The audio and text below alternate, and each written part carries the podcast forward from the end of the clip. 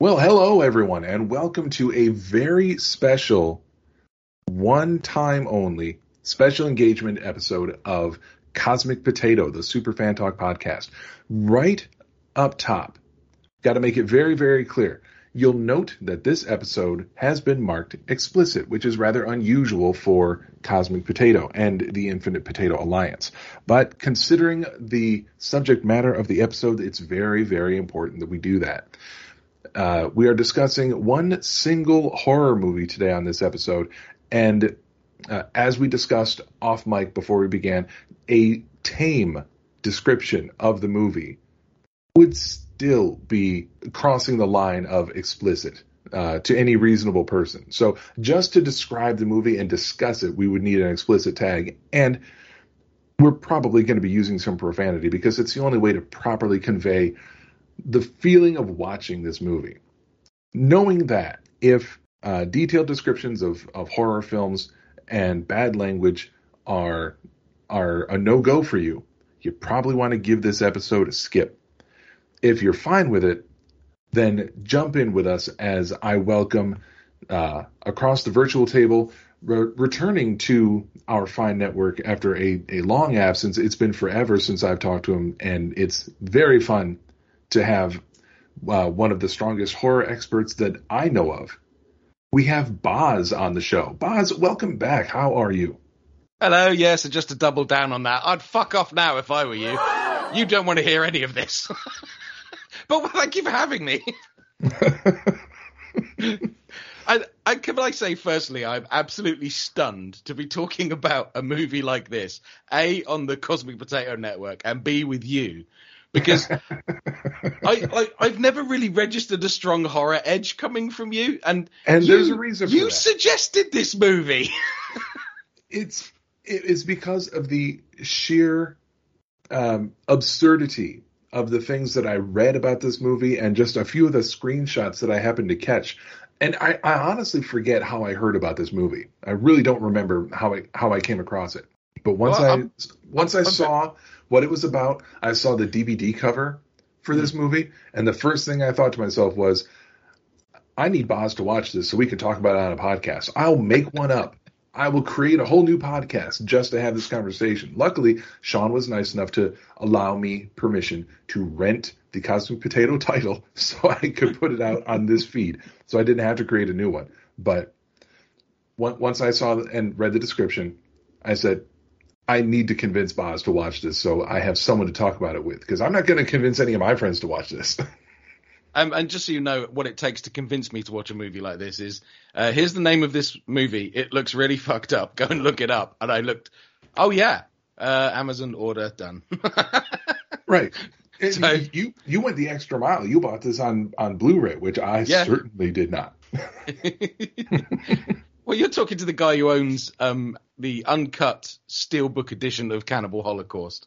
Um, the the Arrow special release box set editions of Nekromantik one and two, um, films that I all hate watching, um, but sort of have to own in this macabre sort of way, and I'm sure we'll get into that kind of subject matter because I have a bit of a rep in the horror community for yeah. Oh, this looks like a sort of a Boz movie.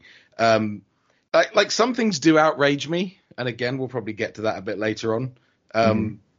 And but I do like the extreme side of it, and I go to a lot of horror festivals, and I'm always looking for stuff like this that just puts me on the back foot and just you know, you the film ends and you're just sort of in a stunned silence and sort of what the hell did I just watch?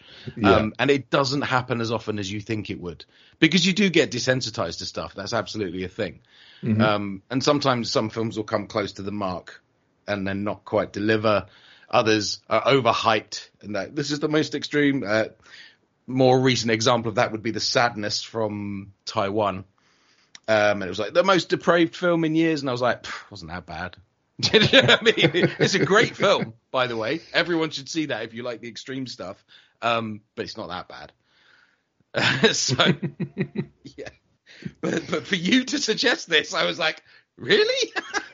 so, um, can I ask, like, what what is your horror pedigree? Like, like what extremes have you been to before this? Just uh, so I have a context. It, not not terribly far. I'm the first oh. one to admit.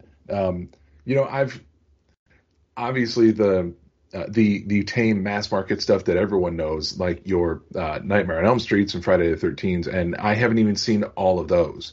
Um, I've seen, of course, let's say Halloween and the the new latest Halloween trilogy, which at this point I don't really consider those horror movies. I, I, Nah, I they're franchise pieces. yeah, it it doesn't say horrifying to me, um, but uh, I have seen again. Not sure if one would consider this a horror movie, but uh, Peter Jackson's Dead Alive, which I consider more of a comedy than a horror film. Uh, I thought it was hilarious, and I I laughed my way through every viewing that I've had of that one. Yeah, I mean that's that's a pure splatterfest, so that that comes under the gore category. Absolutely a horror film. You know, Mhm. we have a lot of subcategories within our genre. Yeah. Um, and I think and the the best I can do is just listen for titles, and if there's something that I remember, oh, I've seen that, then I can I can name some more. But not a whole lot of others really come to mind because I'm usually so much not a horror person that it's not really going to stick in my mind. that, tells me what I need to know because it like this film is of a genre where there's there's a handful of them and you never forget them if you've seen them because it's actually I can't now erase that from my brain because it leaves an indelible mark. So um, good one to start on. I mean, why not? there, there's a, there's another one that, that comes to mind. I'm I'm I'm trying to remember the the name of it. Uh, I think Righteous was in the title, perhaps uh, uh, Righteous Evil. So I went back and looked up the movie during editing. Uh, it is the film Righteous Villains, made in 2020 by director Savas D. Michael. It's very bad. It's very cheap. It's very low budget. It was a, a film that I purchased at the local dollar store as part of the intended but uh, still has yet to be uh, produced podcast series that I was going to create called "I'd Watch That for a Dollar," where nice. I, I watch and review movies. Um, only films that I found at the local dollar store and purchased on DVD or Blu-ray for one dollar. Great idea. Um, and there's a few that I think are supposed to be considered horror movies, but they're so ineptly made that it's kind of hard to call them that. But this one, this was not a dollar store find. No, the first version of it I found was a hundred euros because it has some, let's say, uh, it has some legal problems in some countries still.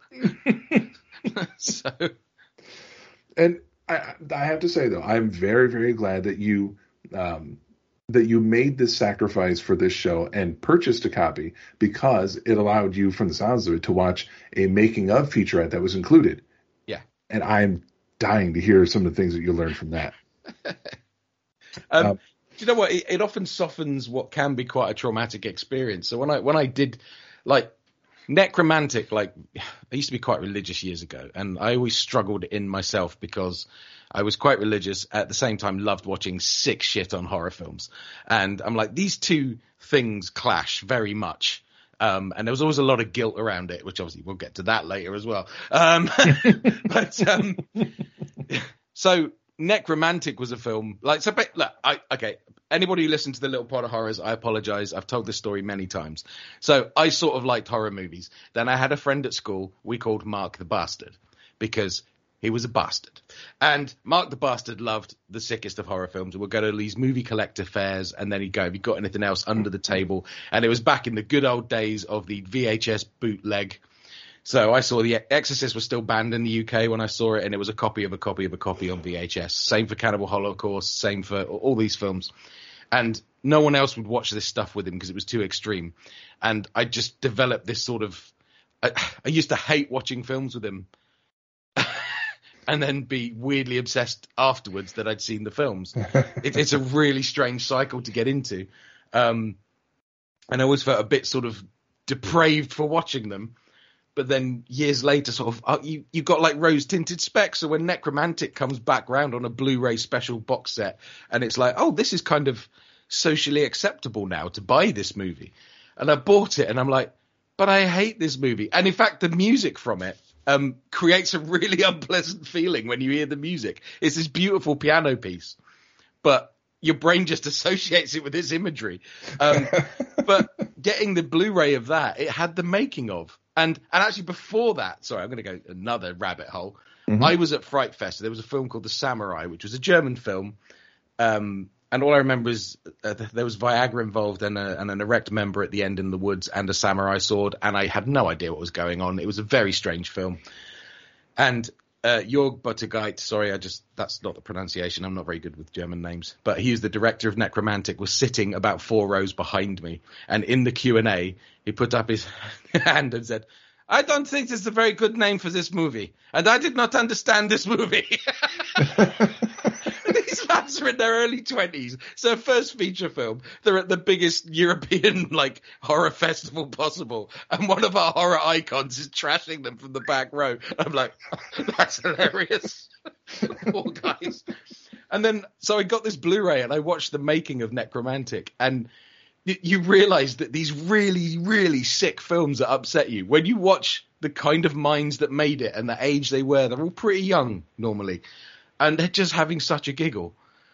But they've just made something that's the darkest thing around, and you're like, it's really strange. But that, that's the thing about horror community and horror fans. They they're, they're big softies who are lovely and cuddly and want to hug and hang around together, and that's my experience of it, and that's why I love the festival scene so much, I guess. So there's a massive diversion for you.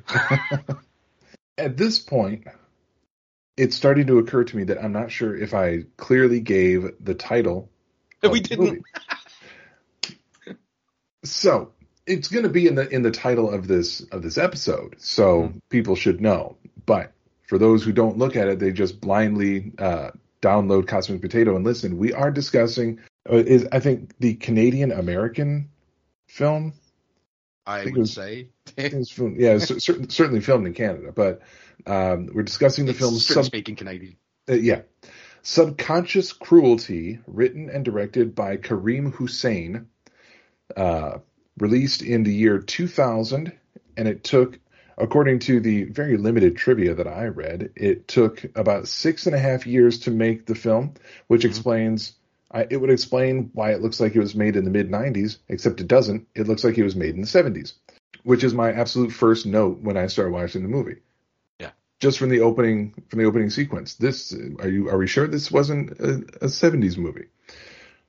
It was um, very much inspired by that genre, so he yeah that is the feel he was going for. Mm-hmm. Um, um, my, my, second note, and this is after the the credits of the film began, uh, was to call it a mirror universe version of Clerks.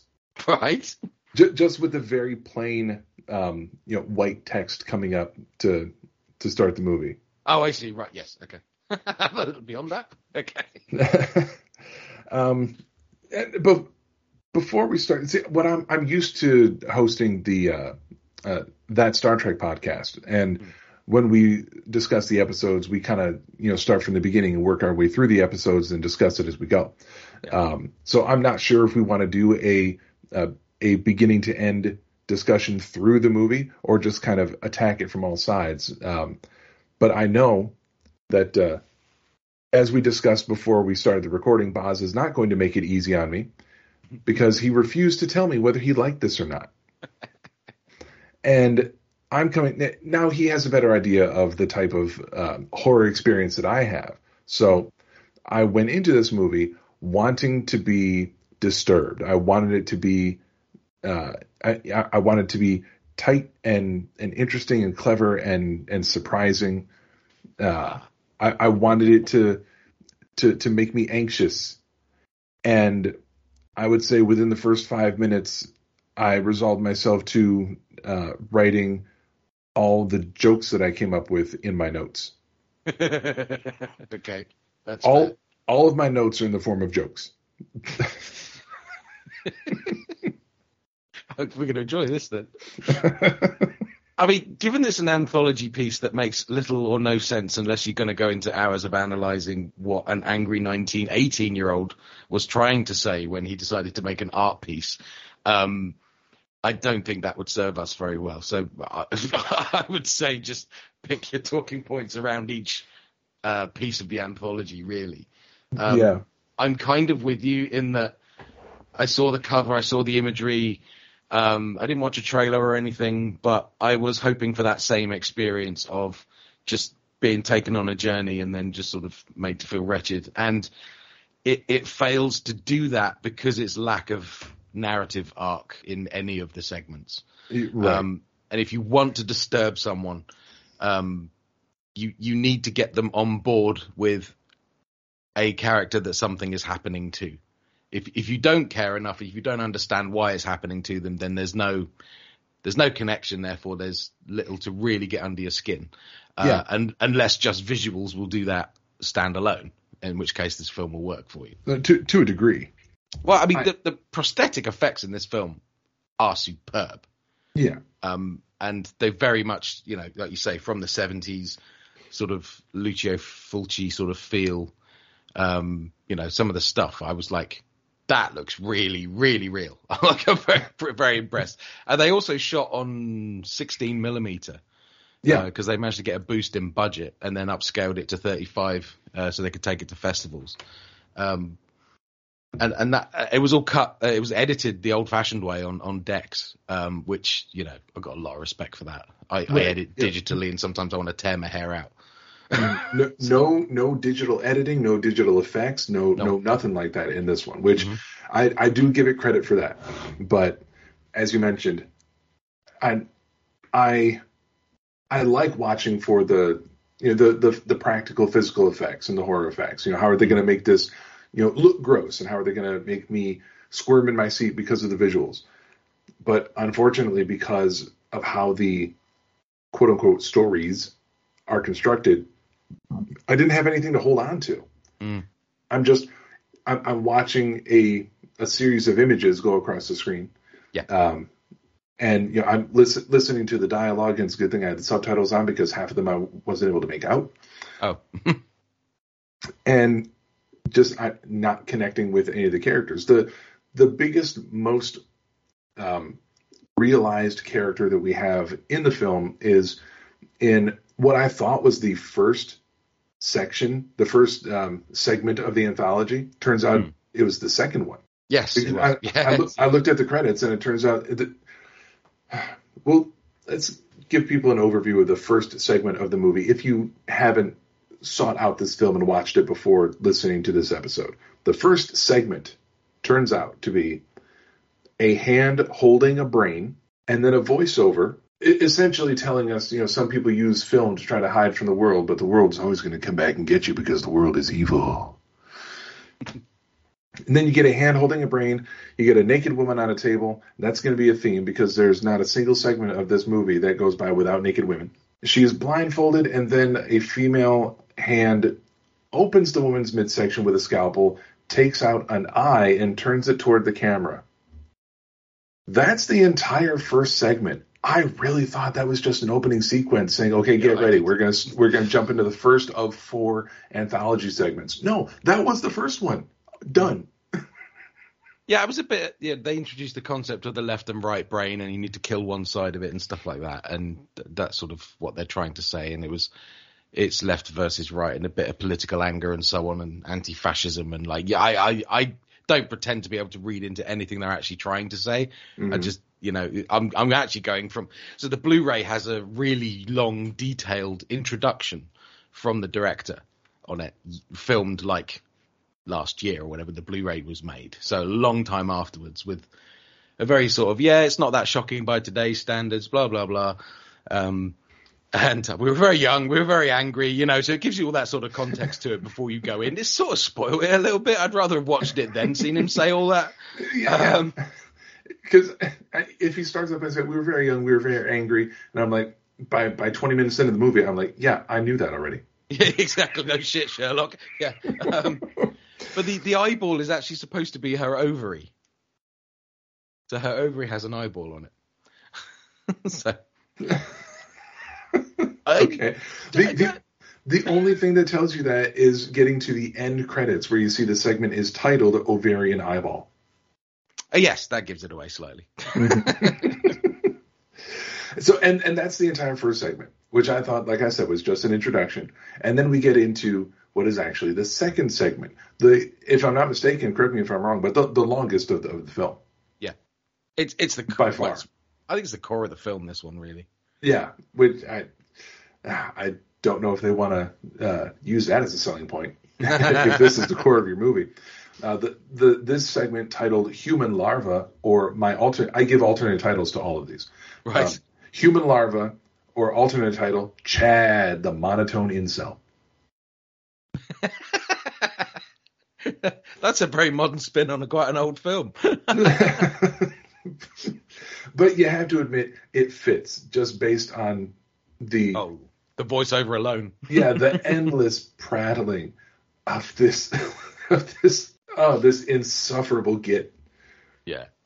as he, I mean, looks, he goes on for a very, very long time uh, with lots and lots of words, but basically um, is a bit of a bit of a perv. Watches his sister for a hole in the wall, getting it on with people. She gets pregnant, and he decides that his mission and goal in life, and the thing that's going to make him feel ultra special, is to pervert the process of life being given in the most sickening way possible, and proceeds to do so.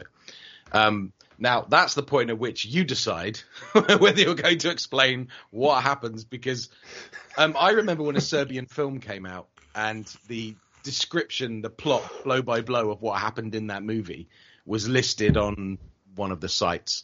Um, I think it was a that would have been back in the day when the the old forums used to be running, and somebody posted it there, and I'm like, I am not going to watch that um, because just the just the detail of what occurred in the movie, it actually, in some respects, is worse than watching it because your brain creates those horrible images for you, um, and actually on camera, some of them are hard to do. Um, yeah it after having given credit to the, the to the visual and practical effects of the film Hmm. still if you haven't seen it and you just if we go through and, and describe this entire segment and what he does by the end of it it's going to be more disturbing in your head than anything that Hussain could have come up with on screen Yeah. Even though the camera doesn't flinch or look away at all, which uh, I actually have a bugbear with in horror. Um, especially when they say, oh, this is the most extreme, blah, blah, blah. I'm like, but so then why did the camera flinch? Because you didn't have the, you didn't have the special effects budget. That, that's, and then the minute my brain goes, oh, you wanted to do that, but you couldn't afford it. I check out a little bit. mm-hmm. So, um, but then when a film like Terrifier comes along, and I loved it because it was it was nasty and unpleasant and gory and didn't flinch. Um, half of its detractors are like, well, it was it was just too unpleasant. And you're like, for the sake of being unpleasant. I'm like, yeah, there's space for those films, and they're for a select audience, but there is space for that audience. Um, and actually, one of uh, one of the like, I'm gonna big him up on here, right? One of the best horror podcasters in the world is Duncan McLeish, who runs the podcast Under the Stairs. Uh, he sold his soul to Satan several years ago and doesn't have to sleep. So he'll put out five podcasts a week. I mean, the guy's output is insane. He does the summer series where we go through an entire decade over several weeks of podcasts, four hour long shows. I mean, I've, I've done a couple of them and it's a, it's a time commitment just to be a guest on his shows. Um, I had him guest on the Little Pot of Horrors because he didn't like Terrifier. Now, normally we agree on films, like nearly every time. Uh, we very similar tastes, but he was like, "No, it's just unpleasant for the sake of being unpleasant." I'm like, "But it's horror," and he's like, "He's like, no, because it didn't have to be that nasty, and I didn't care about any of the characters." So I basically did like a final, uh, uh not final fight. That's a computer game. Mortal Kombat round one fight. We did all that, and I, I don't think I won. Finish Um, was, we had a bit of a smackdown about that movie. And obviously, Terrifier 2 just came out. It played at Fright Fest this year. That's the one with Art the Clown, by the way. Uh, he's become the latest big horror icon. Um, icon. Uh, Okay. White face, black teeth, um, really like terrifying visage actually. And he just carries a bin bag full of torture implements around and never says anything. Uh, never makes a noise if he's stabbed or shot or anything like that. He just sort of makes a clown face and carries on, um, which actually makes him really super creepy. Um, but he, they, they, they did the sequel because it went down a storm. The first one, they got a lot more money together this time, and it's two and a half hours long. um, but the observation Duncan made is absolutely right, even about the second one, is that that the director really doesn't like women, and everything horrible happens to women. Um, I know that's a horror thing, um, but yeah, two and a half hours was a bit much. yeah, I I think that that's somewhere in my notes for this movie as well. I don't think this guy likes women. I mean, again, it's the the genre he's um, paying homage to, I guess, the or the the time frame of horror, I should say. Mhm. Um, it, it's kind of intentional in that respect. And I think he said at one point they got kicked out or they lost funding because they had a big soundstage they were using to do a lot of it, a, a pretty big one as far as sound sound stages go. Um, but I think it was partially sponsored by his film school or something like that, and they basically thought he was filming porn, so they removed his funding and kicked him out. And he had to reboot somewhere else. Yeah, it was well, it, was- it was pretty close in in in uh, at some points in the film, and then you know, just to make sure to put it over the mark, you get plenty of shots of actual porn on a television that's in Oh, the scene. that's that's done in so many films. I don't know why they do that. Well, I do. I mean, you, make the point the guy's sitting having his way watching some, and you're like, but you, do you have to show that much of it? Like a couple of side shots would have been fine. It was Yeah, a bit. it- I was saying that with, with, with a lot of this film. Um, it go back into the uh, the second segment, the, the human larva segment, um, where he's talking about the house that he and his sister live in, and the camera goes to a, a an obvious model of a house with a yard. There's a tree, little fence. For whatever reason, there's two fish heads on the lawn. So these are you know, in, in scale to the house, these are huge fish heads, but it's just a small model house with with fish heads on the lawn. And What is obviously like a chicken drumstick bone as the tree, hmm. and the amount of times that the camera pans across and up and down and zooms in, and catching this model house from as many different angles as possible. I I did have to pause the film and write in my notes, it's a model house, not the Enterprise from the motion picture. they spent a lot of time making that. Obviously. And they were getting their fucking money's worth. They were.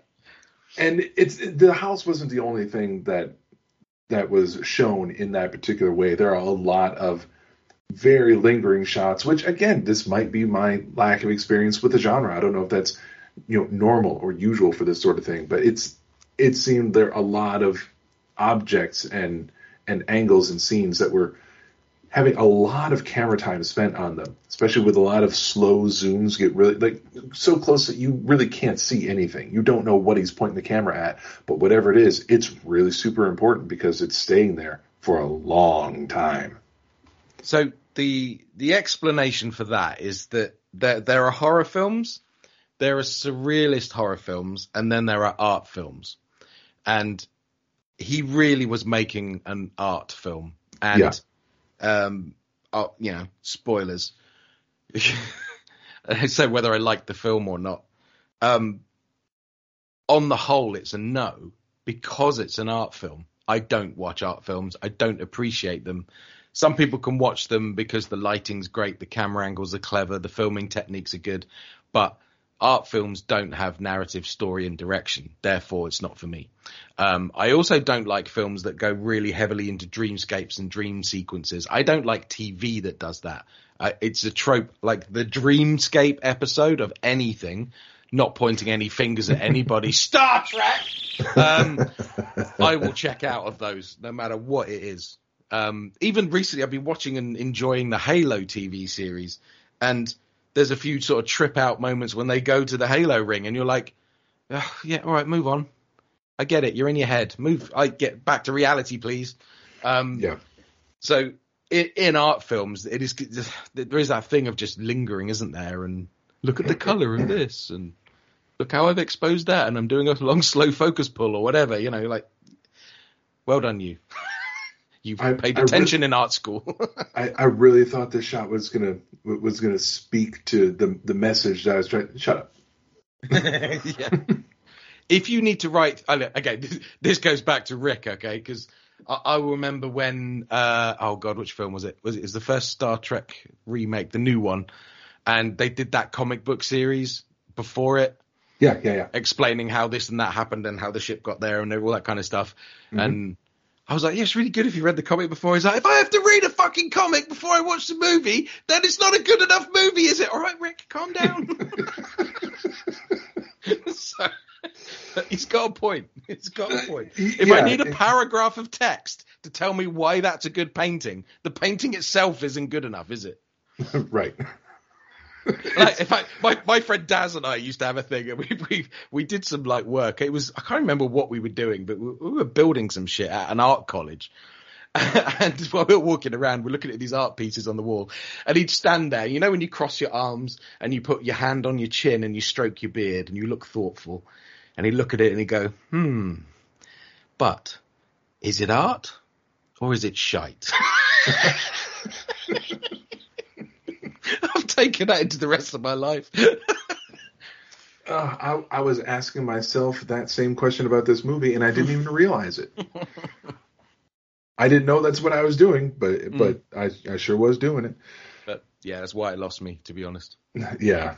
Uh, so w- without, I think you make you make a fair point. I don't think it's necessary to detail exactly what this uh, uh, what what this Chad does in in the human larva segment, but suffice to say, um, his sister has the baby. He's there to deliver the baby, and then he yeah he, do, he does he does a really bad thing.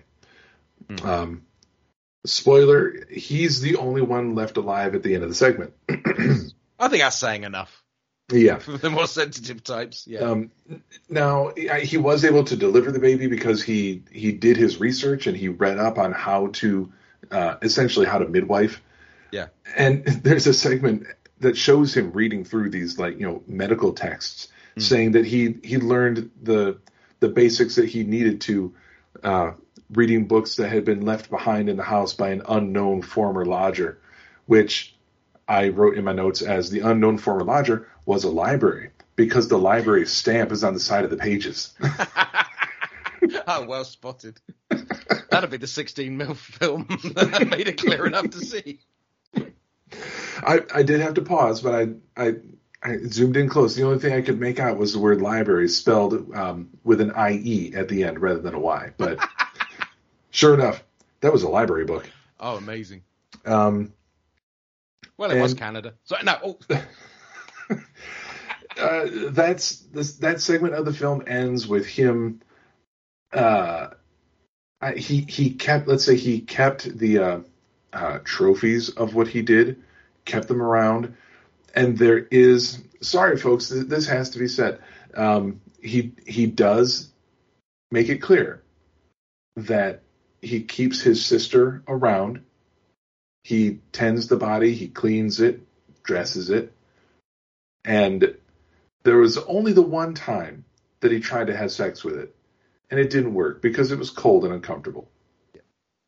So obviously that's never going to happen. So uh, yeah, uh, yeah. and they didn't show us that because Jörg Buttgereit had already done it. So yeah.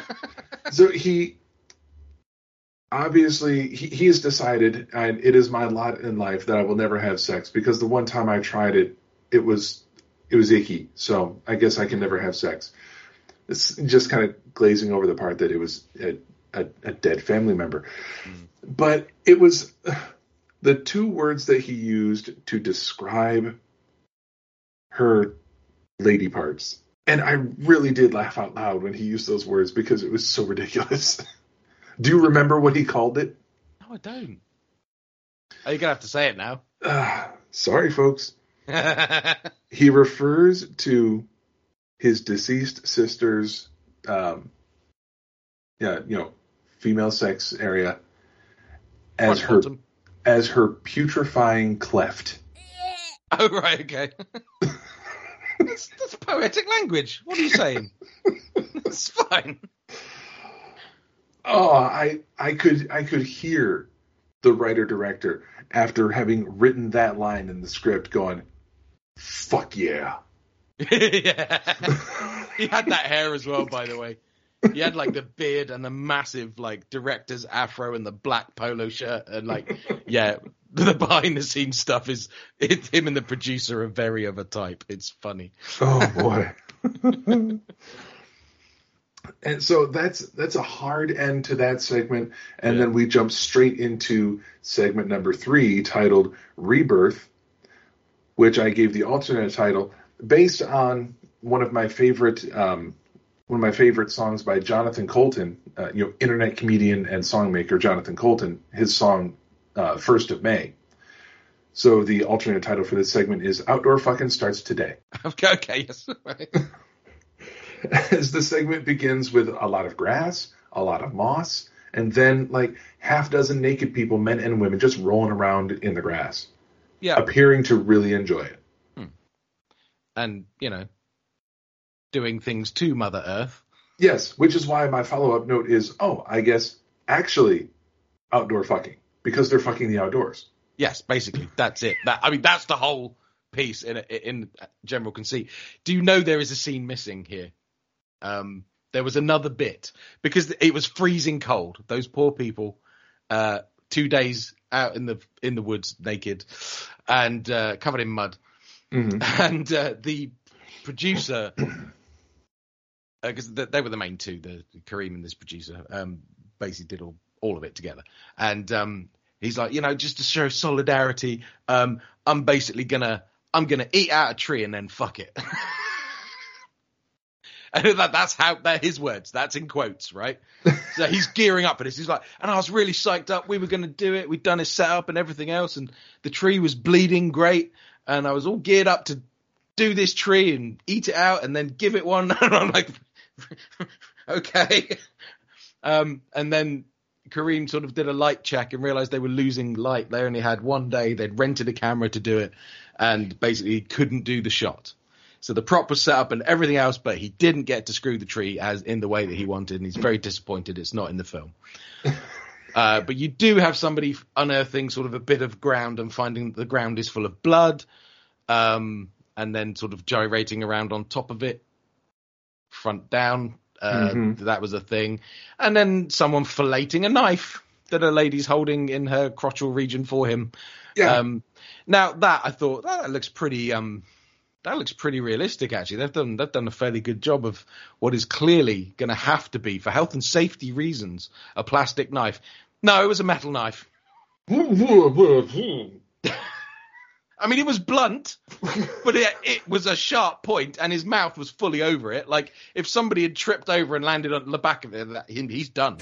Um, I mean, there were some real health and safety violations that went on in the making of this movie. Um, you're seeing the blooper now, aren't you? Just a guy lying face down, the knife sticking out the back of his neck. Uh, so With, uh, weird. the, the knife sticking out the back of his neck while the front of his face is between the woman's legs. yeah, basically that's how it would have ended. Yeah. Shit. and like you know, I, okay, I, I, I shall analyze this art and see what the director was perhaps trying to say, perchance. Um, we don't look after Mother Earth very well. There you go, done. That's all I got. That, wow. What did you get? Um, I got, you know what I think might be a cool shot? Break this branch and have it bleed. And then have, take this stick and have this. Well, first, she's filleting the stick, but then she's devouring the stick. Oh, also, it bleeds. Yes, yeah, everything bleeds. Yeah, everything bleeds. And then we get to the end. You get those two on the ground. This woman, who I don't think we've seen at all during the scene, Mm. you know, up to this, she's actually like wearing clothes, like a a, a very thin, uh, like a white robe. And, And the then she's- Yeah, with with the veil. she's holding something between her legs, and I can see okay that this man is filleting whatever this object is. Is this another branch? Is this a another odd stick? What? It, it took quite a while of zooming in before I realized it was the blade of a knife. I said, in in my notes, ha ha ha ha ha ha ha! It's a knife, dick. yeah, I mean, like, and, and it's a very nature piece. Everybody, there's, there's not really clothing, there's no cars, there's no watches, there's no mobile phones. Obviously, it was way before that. Mhm. Um, so it's all nature, all nature, all nature. And there's a really nice piece of hardened engineered steel. You're like, doesn't fit, but okay. Yeah, and that is very suddenly the end of that segment. Yeah, done. It's a dagger blowjob. The end. That's just the end of the scene. What does it mean? I don't know. You don't have time to think about it because we're moving on to the final segment of the film, right brain slash martyrdom. This one resonated a bit more. Uh, yeah, this one, it, this should have been the centerpiece because this one felt like he was actually trying to say something. The human larva felt like he was trying to disturb. He was trying yes. to be edgy. This is the stuff that my middle school mates would write in their in their poetry notebooks because they they thought no one could under no one else in the world can understand how I feel right now. Mm. That's what they would write. They would write human larva. This is yeah. what should have been the the the centerpiece. Because he's actually trying to say something. I don't know how good a job he does, but mm. uh, I mean, he, he yeah. tried. I guess we should describe it before we try and de- decode it. Uh, yeah. Um, you know what? You go first. okay, he's a, a, very dissatisfied looking businessman in a diner, and then um, he seems to like. I know it's the women in the diner. He seems to have a problem. So it's a bit of a misogynist undertone. That's what it feels like to me, anyway. Um, and we quickly cut to him at home, uh, as we said earlier, with the pff, hardcore pornography on the TV and uh, sorting himself out, really. Um, and then the, well, the, the way I sort of interpret this is he he goes into a a post ejaculatory guilt cycle, uh, which becomes a dreamscape. And I think this is just all in his own head, him going around how dirty he feels. Perhaps he's grown up being told that self abuse is a grave sin. Um, and goes through as it sort of tries to show you some kind of rebirth. But the weird thing is the rebirth thing kind of happens before the uh, the Jesus iconography, sort of at the end. yeah, uh, which there, is extreme. there, there's first the rebirth, and then there's the martyrdom, and then it's one last bit of of the uh, the the guilty guy that we saw a, a minute ago with a weird two faced mannequin that they put the lights on, and then the credits. Oh, sorry, I missed the bit where they peeled his penis like a banana. Yeah, yeah, yeah. That's yeah. in there too. I can't it, forget. I, I, forget the exact order of all that actually. Ex- exactly as I described it. Well, the, the way I described it was careful. If you masturbate, Jesus will peel your dick like a banana. yes. Um, they had a lot of fun filming that as well, um, as you can imagine. So the guy who plays this businessman is is famous for uh, face contortion acting. Apparently. Not sure where that comes into play in general society, but it's a thing. And uh, to, to sort of get the, the sell of how much pain he was in while sort of, I think they put fish hooks or something through the end of his foreskin or this kind of thing. So obviously they've made this fake penis. The special effects crew, I should note, are off. The ones who did the really good stuff are offset now. Like this is done later. Mm-hmm. So that I can't remember how they made it. It was like a layer of latex over something else, and then sort of strapped into a pair of underpants, and then lots of tubes uh, intimately placed through his rear end to feed the blood to the correct points with syringes on the end full of fake blood. Mm-hmm. And um, basically, he he was so convinced that he wanted to sell this well that he made them sort of stand on his foot that was out of shot so that he would react to the actual pain of it while the shot and it's like took nine hours to shoot this scene or something oh jeez he basically started to become desensitized to the pain. So there's a picture of him putting a gaffer tape roll on the top of his foot and then standing on that, you know, and his legs shaking a bit. And they're like, but he just kept getting too used to it. So then what they started, he's quite hairy legs, this guy. I can sympathize. They started to stick gaffer tape on his legs. And then at the point he had to, um, show pain on camera. They were basically waxing him, and he was running out of hair, and it was getting closer and closer to his butt. And so towards the end, this guy's waxing his ass by ripping gaffer tape off so he can show enough pain on camera. And they're like, dude, are you seriously okay with it? Like, yeah, yeah, I want to sell it. I want to do it right. um, so he, he makes out that he's this complete, you know, this very dedicated actor, a complete badass and a hard ass, and like, went through all this pain for hours. And then they come back to it later on. The scene where he's reborn and he's naked in a in a waterfall in Canada, not in summer. Um, basically, the the superhero of pain is just kind of gone because he he's like he could handle like ten or fifteen seconds of this ice cold water, and the minute his head went under, he would bounce straight back up. And then the director would shout and go, "What the fuck?" And only just started rolling. And he's like, "Oh, it's really cold." And you've got this behind the scenes footage from someone further up the the hill It turns out that's the producer who is scared of heights, so he won't walk down to where they're filming. So they're a man short. So he's up on the hill filming them shouting at each other in a, in a waterfall. And it's just like this disturbing horror film is just a comedy at this point. I love making ofs; they're just brilliant. I'm, I'm now wishing that they had that they had filmed the uh, the the tape hair removal, and they used that for the sequel. Yeah. Well, I mean, you know, that might be more disturbing. Actually, I've had the. I don't know if you've had kinesiology tape put on you when you've had an injury and then pulled that off when you've got hair. Oh my word, Nope. that hurts. that probably hurts more than having your penis peeled. I don't know. I'm not, I'm not going to experiment and find out. yeah, I, I I really didn't know what to think of that particular scene with the fish hooks, the the dream sequence where where he's being skinned because I, it really didn't seem to me as though there is a a solid structure that remains when the skin is removed. It's just a whole lot of tissue that's probably not going to hold together like that if you pull It's it off. Funny Well, you should mention that.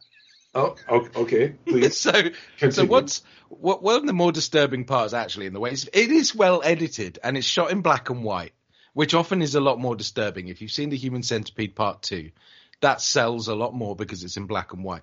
Um, so they've done this peeling scene, and then there is a hand, uh, you know, giving hand job basically to this skinned pitch. Like it, that makes you wince, right? Because you know there's no skin on it.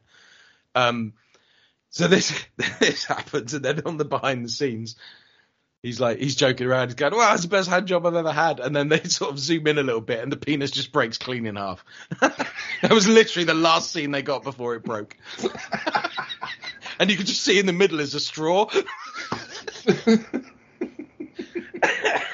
So, uh, Well, I have to say, I'm not surprised to hear that it broke because, I mean, whoever whoever had their hand coming in from off camera, they were working. they were. They were earning their money with that particular that particular shot. Whew. Um, the, the, the making of does end with them all sort of having dinner together and they're friends again now. But apparently, after that waterfall scene, they fell proper out. The director and this actor, because they just, he was like, "Oh, he just wants too much from me." And like, and like a few months ago, you were being waxed and you were fine. Now you're a bit cold and you're bitching like a two year old. Yeah, we, like, we, we were standing on your foot and we were pulling out all the hair on the lower half of your body, but now it's chilly water. yeah. He was moaning because I didn't bring any hot coffee or soup or anything. Um, just just towels, and of course, once you've had the towels a couple of times, they're wet as well. So Right. there was like no relief for the poor guy. So it must have been freezing. Um, jesting aside, but it's it's a very entertaining, and uh, the the style they shot the making of in. Um, there was an Oprah. I was I don't know what it was, but there was like an Oprah Christmas thing they did at one point, and they they've copied the the visual style of that for the making of this completely sick horror movie, which I just find very funny as well. Well, now I'm gonna have to go find that and watch it. See, that's what I get for not buying the Blu-ray. Yeah. yeah, that was an interesting, intense scene, and I, honest, I did not realize that that the second half of this, when we get to uh, the the the Jesus scene, it took me a while to realize that that was still part of the same segment, that that Yeah. was a dream sequence and not moving on to because I thought there was still one more. I thought there was a fourth segment because I didn't realize that segment one was actually Was a segment, one. segment. Um, so we move on to the dream, se- and we should bear in mind that the reason he is having this dream sequence is in the dream where his manhood has been uh, unwrapped. The, the the mysterious figure that comes in from the side, representing the right brain, looking to kill the left brain. He pulls the cross off of this guilty guy's neck, the, the necklace that he wears. He puts on a piece of tin foil, melts it, he cooks it down, and the guy freebases Christianity through the forehead. Yes, I'd forgotten that. That's actually pretty well done. Because Mhm. they'd made the cross in such a way that when it melted, it looked like, yeah, someone was prepping. Right. Yeah. As I wrote that freebase God shit. injected. Not sure how the needle went through the skull, personally, but you know, Well, it, it was already a dream, so we'll we'll let that go. skull's quite thick.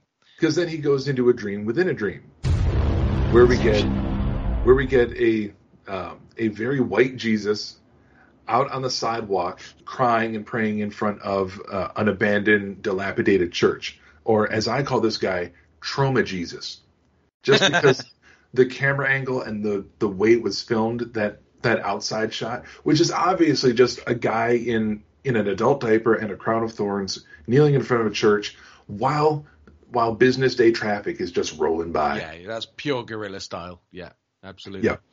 It it very very much looked Troma. Yeah, he did.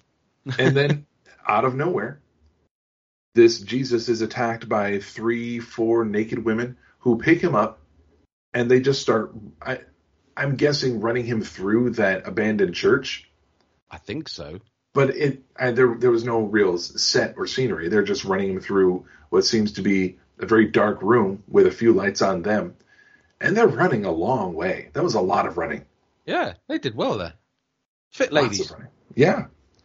Um, again, all naked, obviously, Mhm. because there's a rule against. I think there was one clothed woman in this entire movie, and that was the secretary when this guilty guy leaves the the bar and goes Yes. to work. There's the secretary at the desk, and she's wearing clothes. That's the only woman with clothes in the whole movie. so these women take the Jesus into whatever room this is, and just start to eat him. Yeah. They they dive right in, teeth first. Har. Yummy. Uh, the the knee is quite impressive, I have to say. Yeah, that and- made me wince. I could tell that. Okay, they they knew they had a good looking knee joint prop, Yeah. So they said, okay, we really got to use this as much as we can because we got to get our money's worth. So there, so. It, it was it was good. You see it from like a middle distance, and you can sort of see what's happening there. The the woman's like you know pulling at it and and pulling bits off with her teeth. Nice. Then it gets a little bit closer, and you can see, oh, look at that. That's that's an actual like knee joint that they've recreated there that they're wearing. Very nice. But then they get a couple shots where they're really lingering on it as she's like, you know, lapping up the the knee joint all over. And so, okay, now now you're taking too long. Now it's lost the mystique because I've seen it too long. And you've seen the knee joint move slightly against the rest Yeah. of his leg. yeah, you're you're you're you're running the risk of, of ruining this by over showing it. So back off. And then they move on to other parts of the body. You get uh, one of the women, uh, you know, cuts on his chest and pulls off a big patch of skin. really well done.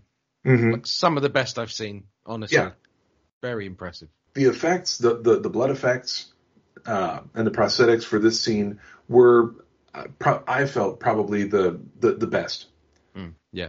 not only because of the the the, the skill and the quality of, of the work they did, but they filmed this in color rather than filming it in a room where it's nothing but red lights.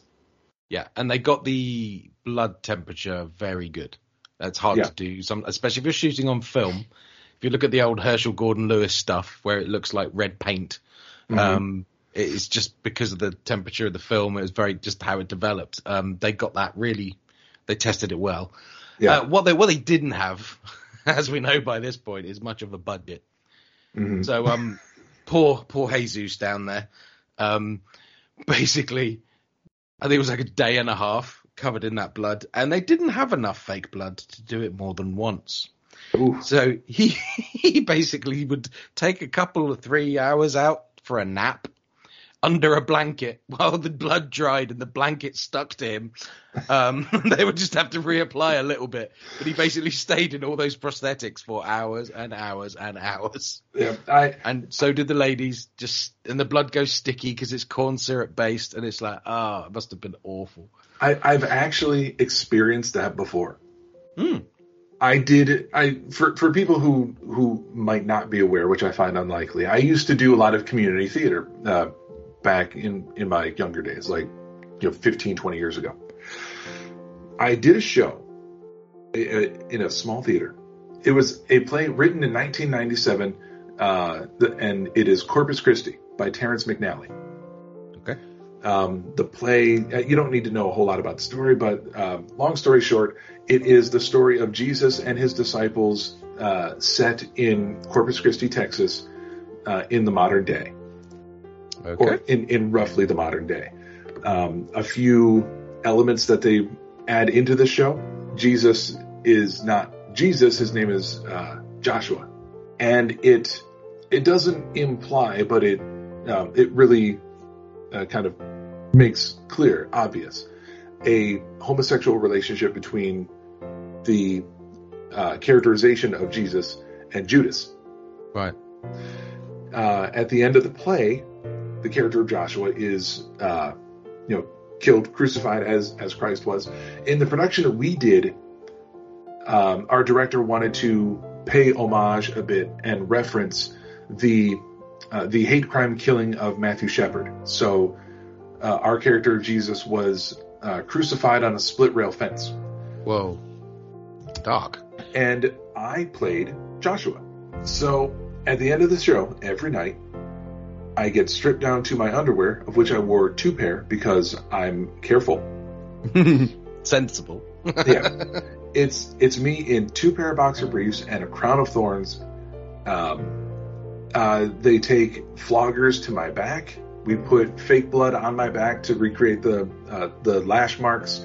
Fake blood all over my head and my face as the you know from from the thorns digging in. Uh, blood on my hands and feet for the nails and um, on my ribs for the spear. Then they put me up on the fence. I'm all covered in blood, dripping off my face. The show ends. Lights go down. We do the curtain call. We bow. All that stuff.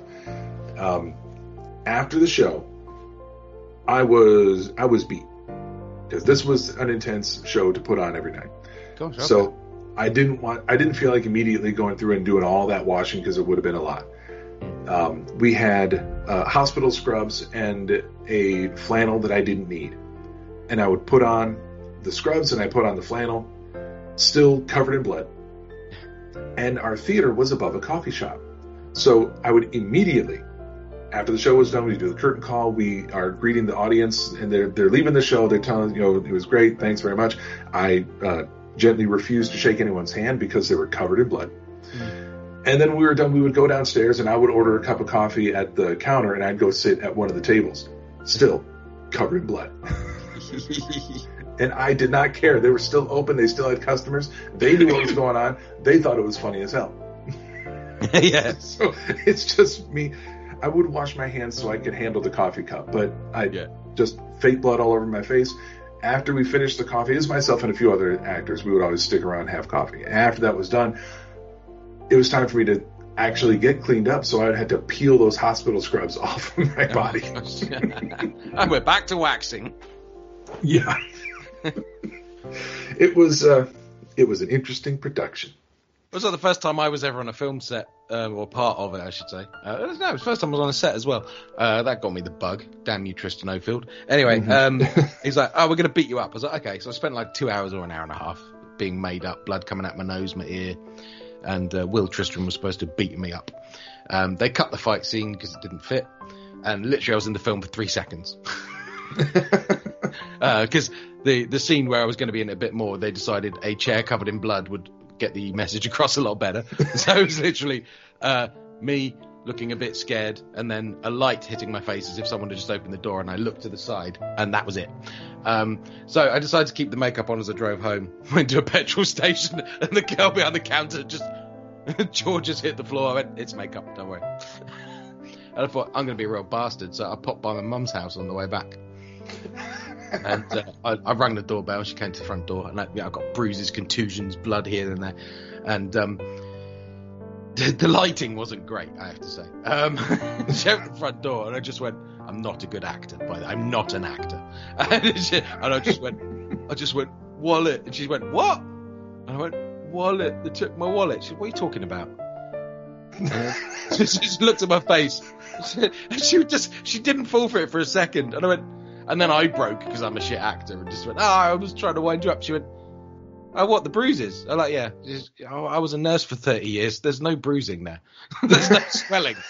You can't have bruises with no swelling. she, she didn't fall for it at all. And I'm thinking, yeah, actually, I should have known this wouldn't work because my mother, like, if I wanted a day off school, I literally needed to have a digit hanging off by a tendon and blood pouring all over the floor. Otherwise, it was just like, go to school. Yeah. Yeah. My for my entire childhood, my father was uh, uh, uh, an EMT in, Oh, right, yeah. in in the local emergency room. He, he Same, night shift in the emergency room, and he drove the ambulance. Yeah. My dad was an ambulance driver. I would have had the same with him. Yeah. Well, well, uh, I I did not know we had that in common. Did your dad give you driving lessons? Uh, no. No, I expect that one. So all these women are devouring Jesus, and one of them decides to go a little a little alpha and like physically knocks the the other women, the other two three women away, and they just essentially vanish.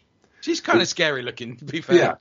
Th- This one woman that's left is holding that big patch of skin that was pulled off his chest, Yeah. and I have to imagine that the instruction she was given was, okay, move it around your face a lot, maybe like lick it some, don't eat it, and don't bite it because that's the only one we have.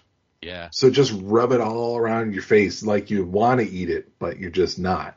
Also, you wouldn't eat the skin. You'd remove the skin to get to the meat below it, would you not? If you were actually going to eat. Uh, uh, it depends what your motivations are, I guess. Uh, yeah. That goes back and forth a bit. She then proceeds to open up his midsection, and rather than this, this is a phrase I did not expect uh, to say on this podcast. Rather than raping Jesus, she decides to pull his insides out of his out of his abdomen Hmm. and uh, use them for her pleasure, and that's essentially the end of the scene. uh, not what I was expecting. But don't worry, because they She had come- intestinal fortitude. no, Did I just steal your joke? no, no, Oh. no, you did not. Okay. I didn't see it. That would have been funny. They, I thought they had surprised me with that, but then they come right back around with one last unexpected bit.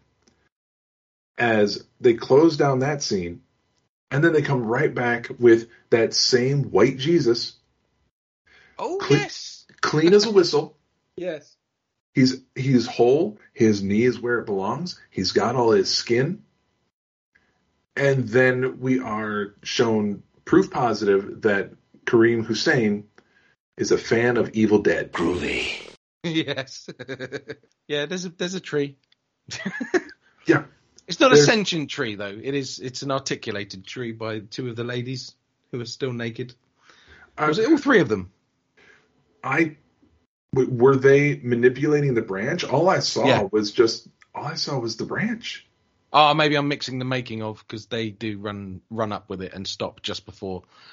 Um, apparently, that was very uncomfortable for him because whilst it wasn't actually inserted, it had to look like it almost was. So it was in an uncomfortable place, shall we say? Yeah, and it was jabbed backwards and forwards. yeah, we'll, we'll we'll say it had to be wedged, obviously. Um, yeah. yeah, I, I'm I'm 98% certain that any any shots with the three women um, uh, manipulating the branch were cut. Oh, okay, right. The, I think the scene is just presented to us as, and if that wasn't bad enough, being devoured by three naked women, now he's getting uh, he's getting violated by by a branch, and Because why? we don't know. yeah, that is also left a mystery. It's open to your interpretation, much like the book all of this is based on. sorry, sorry, no. just- So after that scene, we go back to the we we go up a level, one level of Inception back up to the previous dream, where the guilty guy had been you know, ha- having his his guilty sleep, and the the unknown figure, the unknown right brain figure, is standing there and watching where the where the guilty dreamer had been, and he's now been replaced by some type of two-headed monster or two that- face two-faced monster. yeah, it's straight out of the thing, really. I saw the, the visual connections there were easy, even for someone like me. I could see that. Um, Again, With- very well done. yeah, it, it was it was well made, Mm. but to to have it just sitting there with one colored light on one side, another colored light on the other side, and they kind of flash on and off, on and off, and the camera just holds there on it. It doesn't move. It doesn't make a sound. It doesn't. Mm. It it doesn't stir one bit. And then, bang! Now it's credits. Yeah. I'm not sure what that Two Face monster was supposed to be necessarily. If it was Wait. supposed, if it was supposed to be a visual representation of the battle between right brain and left brain, I think Um, that's all it was. it kind of looks like uh, you know what what happens when when one side of your brain decides to fight the other side of your brain. Uh, they both die because that just looked like a dead Two Face monster. it did. And uh, again, skipping back to the making of um, the the special effects guy said he used fiberglass to finish it off, and he was like, "That's probably not a good idea. Uh, you have to use it in very controlled environments, and it was quite a small set and so on." And he kept the fiberglass in the fridge, and that day, everybody's lunch tasted of fiberglass or plastic or whatever the Oh, residue. It just seeps into everything. And I, I should say the making of the special effects guy. Um, he's he's sitting in a dressing gown which is sort of open to his navel with his hairy chest on display. Uh, he seems to be sitting on the edge of his bed, which isn't a bed; it's a mattress on the floor, and the room's a mess. On the bed is a red-headed girl wrapped in a blanket, asleep, facing the other way. Did you just kick his door down one Sunday morning and just say, right, we're filming this for the documentary? I'm like, who decided this was the setup for this? And it's every every time they cut to him, it's just this one take of this situation. And it's like, is that his wife? Is she like, can you get the fuck out of my bedroom, please? this is so odd. hey, um, sweetheart, we're uh, we're gonna film this thing for the uh, for the making up. She said, "You can film it if you want, but I'm not fucking moving." Exactly. Sunday morning, I'm staying in bed till 11. Because, you know, you killed Jesus. I don't have to get up and go. No, sorry. No, that, no, that's too far. so at that at that point, we get the credits rolling. I appreciate I appreciate the fact that there's someone on the crew. He was a grip, and he also worked stills. And his first name is Gilgamesh. Yes, I yeah, that was interesting. That's really interesting cast names actually. Uh, they also had quite a large cast, if you notice, because Yeah. of regular intervals, people would get pissed off and leave the project. I wonder why. I also I did also notice um, names of actors being repeated in the crew. So there, I have to assume that they brought on some people as actors, and they decided they didn't want to do it. They left, and they had to put crew members in front of the camera to to pull off the shots. That's my guess. Stand-ins, pickups, yeah, because Yeah. a lot of them just didn't come back. It took six years. Six years. Remember this? They started filming this the year I met my wife. Um, so I was what seventeen. That's how long ago they started making this damn thing. yeah, So, um, yeah, I was so- uh, not not not much uh, younger than that. I was. I think that was in my sophomore year of high school is when they started making this.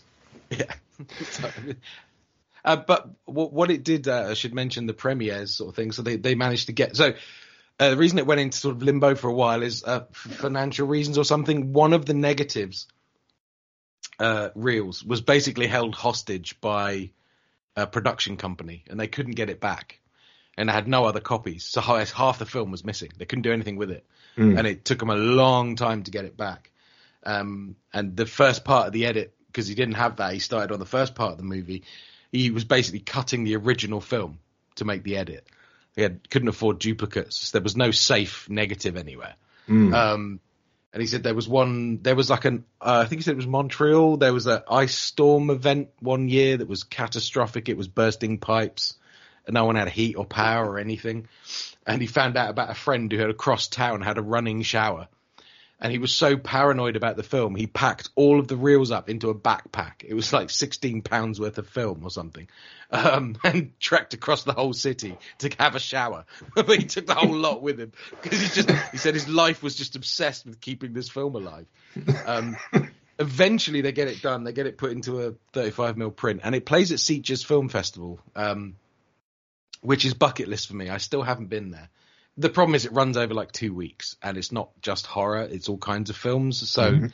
but a lot of the biggest horror film premieres have happened there. It's very, very famous, and it's just down the road from where our house in Spain used to be. So the plan was always to go there, and it never happened. Mhm. But you know, they they're looking to shock, they're looking to whatever, and they they play this thing, and he says he goes up to this projection booth, delivers the film, and the guy opens the door. They've got footage of this. The, the projectionist opens the door, and he's got one arm, and he's like, "This guy is either the greatest projectionist in the world, or he's not." the film starts playing, and three times he goes up to the projection booth to say, "Could you please focus the camera? Could you focus the projector?" It's out of focus. Uh, Pidgin Spanish. This guy's probably Catalan, which is why he's ignoring. He looked Catalan to me. he's pretty much ignoring him.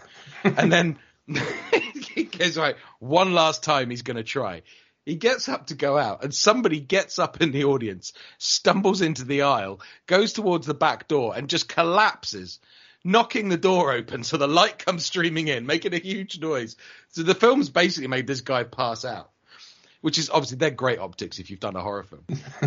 and he says, um, "But I'm pissed, and I want this projection thing sorted out." So basically, I step over this guy's prone body in the doorway. The guy just sort of looks up to me with a dazed expression and goes, "Yeah, great film, man." Sticks his thumb up. he, he goes into the projection booth, and the guy's like, "Look, if you're such a good projectionist, why don't you fix it?" And he says, "I went over and I turned the." Focus wheel on the end of the projector about a quarter of an inch, put it in perfect sharp focus, and that guy just goes, "Oh yeah, that is better." it's brilliant. Honestly, the, the making of makes this film for me. It really does. But you don't have to watch a film, everybody. Just go and find the making of. Uh, just watch that. Uh, honestly, it's it- it's like someone going to watch American movie without without finding a way to watch Coven first. oh god. Uh, I, I'm gonna have to watch this this making of now. Um, I'll, I'll hook you up. I I noticed as the credits were, I made sure to watch all the credits just to see you know what interesting shit I could find. In addition Yeah. to someone named Gilgamesh, which Hmm. yeah, I'm I'm I'm a sucker for the the Epic of Gilgamesh. I have I have ten different uh, uh, printings and translations on my bookshelf, including one in Klingon. Oh. And I noticed in the music credits one of the songs titled "Eaten by Trees," immediately followed by the song "Combing for Fleas on a Radioactive Dog." Interesting. That's a great song title.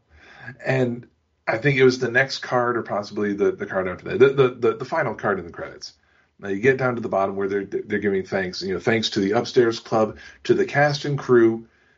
No thanks to the thieves within. Ooh. That is that last line of the credits is so delightfully full of mystery.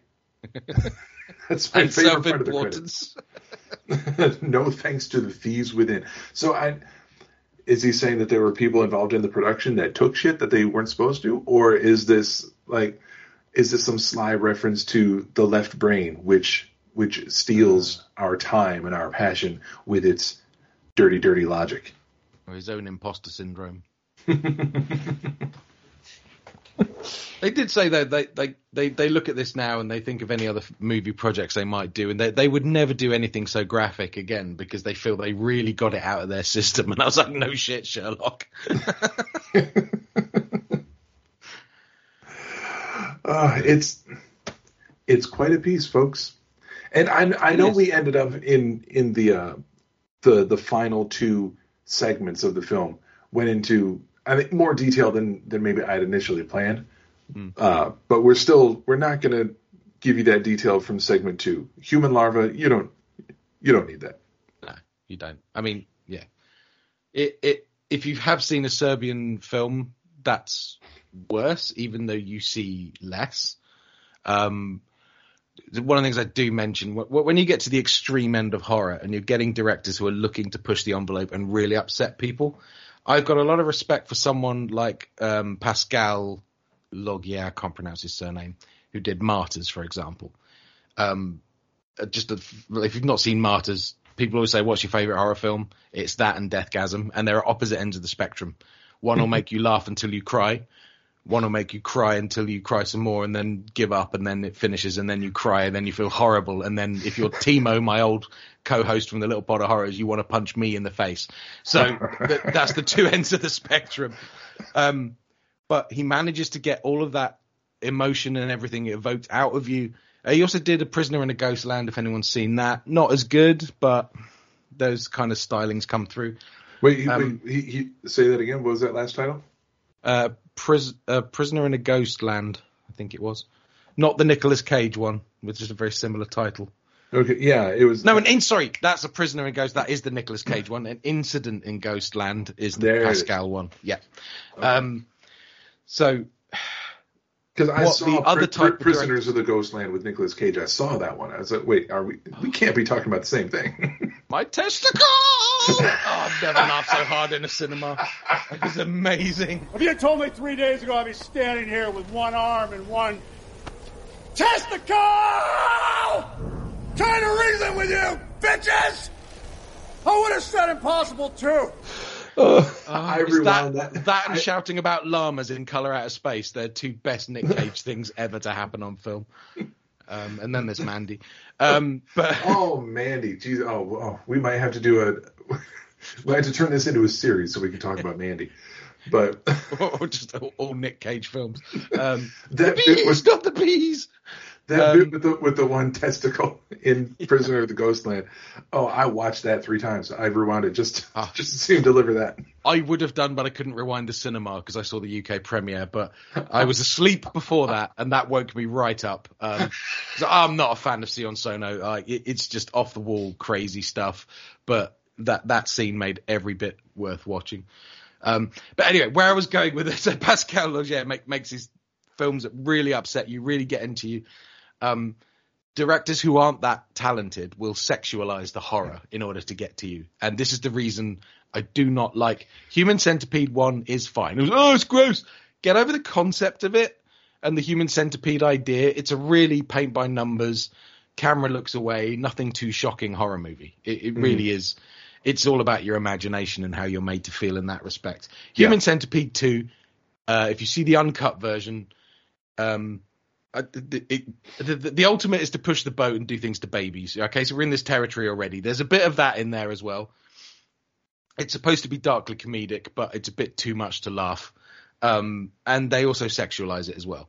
Um, one of the freakiest moments of my life is being at a horror festival and turning around and Laurence Harvey was standing right behind me because he's actually part of our community and he is a lovely, lovely guy.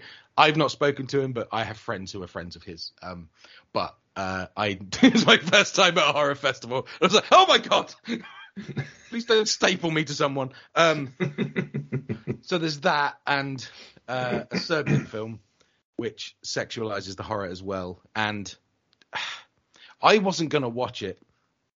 And those of you who've known me for a long time know that I used to podcast with Casey. He's my internet life partner and my co-host forever. Um, I was talking to him. We were coming back from Leeds from a podcast meetup actually, and we got talking about horror films. And he said, "Yeah, I've seen it." I went, "What? You watched that?" He's like, "Yeah." Why? He said, "Curious, curious." I was like, "Right? Does it have artistic merit?"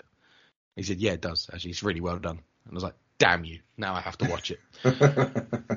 oh my! I felt awful afterwards. I hated it, but it's very well made. Okay, so that you know, I will put myself through the ringer on those things. Um, but bear in mind, if you do, you can't unsee it, and it will sort of have that lasting effect. But the where I draw the line is the over sexualization of the horror.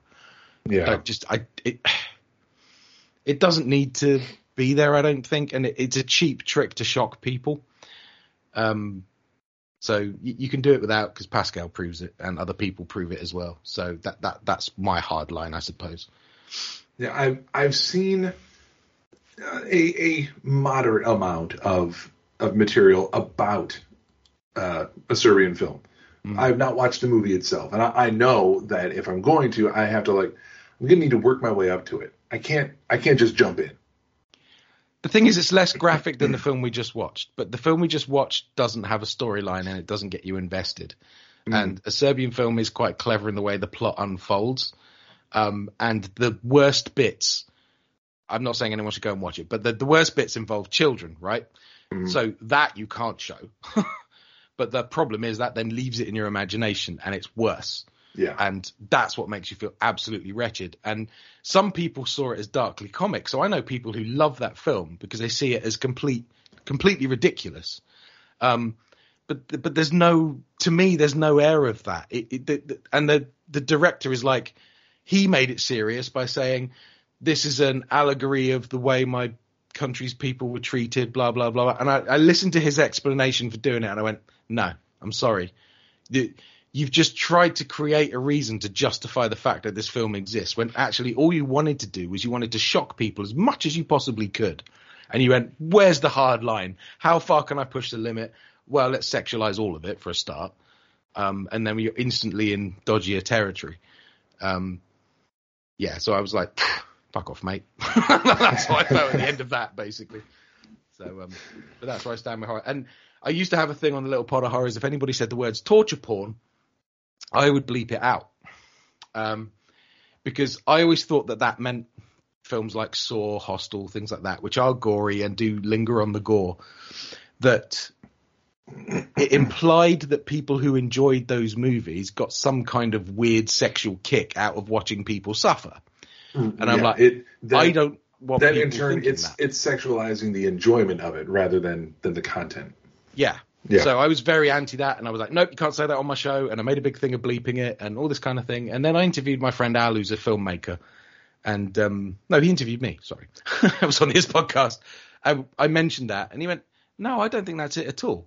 He said, I think what it is is those films are like porn films for some people, in that they're watching the storyline, but all they really care about is the climax scene with all the blood. So they fast forward the dialogue to get to the juicy bits, and that's what you do with porn. I went, that's brilliant. Torture porn's back on the table. I will now accept that term because that makes mm-hmm. sense. Yeah. It doesn't imply that I'm some twisted sicko, you know. and I I think it, it makes a point about you, you specified the the Saw films in, in particular. Hmm. Uh, those are the the intent of those films is focus on these particular scenes and see how well we pull it off, how well we portray it, how Yeah. gross we make it look. But the reason for it all is less important. And as the movies go on, it becomes even less important in subsequent movies. Hmm. That's why I did not include those when you asked me what my experience was with horror films. Okay. That, I think that's why those didn't even occur to me. I and think I- they're really clever. I I love. I mean, they got more and more preposterous, but like Oh, in the final course. movie when Carrie Ells, uh, Cary Elwes, as it comes back, um, I was like, no way, that's a, it comes all full circle. Look at that. Yes, there's a six thousand plot holes between one and 7 Uh-huh. Um, but I actually I enjoyed every one of those movies. Saw three is the best, I think, um, in terms of it still sort of ties well enough to the whole John storyline. They stretch that as far as they can in credibility terms. Oh, But- yeah. It, the the fact that they still find a way to shoehorn um, uh, Tobin Bell into Yeah. every film really, really kind of breaks the conceit. Um, but I, I agree. The the third one is. It, it should have been a nice cap to the whole thing. Oh, the only one of that series that I saw in the theater, actually. Okay. I, I, like, I go by which ones actually got to me, and the only ones that got to me were the first one, um, because it was the first kind of film like that of that style. It had that kind of seven feel to the gore scenes, but a bit more lingering. Mhm. Um, and you know, a guy stuck in a room full of barbed wire, you really empathise with that, so that gets to you. yeah. Um, you know, if you've got like a thing around your neck and a car and then a clown and then a grid and then you pull that and then that goes off over that, you can't really relate to that. It's too convoluted. But while the traps were more simple and stuff, I, I, I like the jaws opening on the head thing. I mean, you, you didn't need to see that. You just you imagine it happening. It's horrible. yeah. Um, and the third one, just the, the character development, everything in that was so believable. Um, and the way it all tied together, yeah, I just thought it was really, really well done. And again, it got to me. Like Hostel got to me. Um, and films very rarely get to me anymore. And sort of going back to the one we're talking about now, I was hoping this would be one. Because again, I was, it's like a roller coaster. You're looking for the next one that's going to scare the shit out of you as you go over the drop, you know. Mhm. And I kind of thought this might do it, but uh, you say the lack of narrative. And in to, to stick with Saw three, because the the night that we saw it in the theater, uh, it was myself, my first wife, when we were still married at the time, and um, another couple that were friends of ours. We decided we're going to make a night of it. We're going to order Chinese food. We're going to watch the first one and the second one. None of us had seen any of them, Oh, okay. and we we rented Saw one and two. Oh, wow. them, watched them back to back, and then immediately out the door to the theater, and we watched the third one. Awesome. And the third one, oddly, got under my skin a little bit more than the first two. And it was for one particular kill, what some people might consider odd. It was the one where the woman is frozen to death with the, the water in the freezer. Yes. It's like the least gory kill in the mm-hmm. entire movie. And that's the one that bothered me the most. yeah. Now, uh, one of our friends, the the uh, the man in the in the couple that came with us, he had to walk out. Oh, really? Wow. He he came back, but the scene where they're they're using power tools to perform brain surgery. oh, okay. That's the tamest part of the movie. Well, see, Yeah. the thing is, his his father had recently suffered a head injury that required very similar surgery. So when Ah. they start showing it on screen, he he got the fuck out. oh, okay. Right. He left for several minutes, and when he was convinced that the scene was over, he came back and watched the rest of the movie. But he could not he could not watch them removing part of the of the skull to relieve the pressure on the brain because that was the part that was realist for him, which a lot of people can't really necessarily relate to that uh, particular scene. He had a very personal connection with what was happening, so he couldn't take that part. The rest of it, he was fine. Look, I, I relate to that. Um, again, apology if you listened to my podcast before, but um, I relate to that thing because I I hate watching things like war movies or uh, things that are based on real life. Like uh, one of the scenes that really upset me, I think, is the Untouchables, where um, I think Al Capone just staved somebody's head in with a baseball bat. That's one of the most Yeah. horrific things I'd ever seen. Really upset me. Um, I don't like gangster movies. I don't like war movies um, because real life sucks, and I don't want to watch it. I if something's ridiculous, over the top, you know, it's just Mhm. too extreme to be real life. I'm fine with it. Um, you know, if it's you're watching something and I don't know, somebody's kid gets run over in front of the parent, and the parent screams, and the actor is that good that you, they sell it, that would destroy me for hours. Um, horror the first episode of rarely pull- Broadchurch. haven't seen it. Um, Oh. But yes, it, it but the kind of reality that Broadchurch would represent, Mm. and if it's out of the blue, um, uh, actually, uh, it's the happens in the orphanage. I think a kid gets hit by a car. Um, it also happens in Final Destination, and I laughed out loud when that one happened. So, like, it's all about the context of what the film is and how ridiculous it is. So, um, yeah, I, I get that he had a trouble with that. Like, but something like relieving the pressure and taking the skull cap off the brain, to me, that's like opening the bonnet of your car and checking the spark plugs and giving it an oil top up. Like, I see stuff like that on the human body. I guess it's because I come from a medical family, Mm. as quite mundane, I guess. Mhm. But a guy in a box that's slowly twisting his limbs the wrong way until they snap, oh, that's kind of upsetting yeah. because you can sort of relate to what that must feel like and the, the inevitability of it. And actually, the guy getting covered in rotted pig carcasses really upset me as well. Yeah, Weird. yeah. That for that was my number two on the list, right after the uh, the, the freezing was that one. Yeah, drowning in that and the stench of that and the maggots and the sound of the flies. I mean, they did a brilliant job of just making that completely horrific. Mm-hmm. Um, and that's what I love about horror that that kind of inventiveness and you know the sound design being so important and performances. Yeah, Um, and I- the, I- the attention to detail to make sure that it's as close to the the actual disgusting that you would uh, experience in, in real life. Whereas by the time we get to the later movies in the Saw series, it, it the the the kills are starting to look like anything you would get in like a modern uh, Friday the Thirteenth. They're Mm, they're yeah. they're sanitized for to to make the shoot quick and easy. Bang bang, get it done.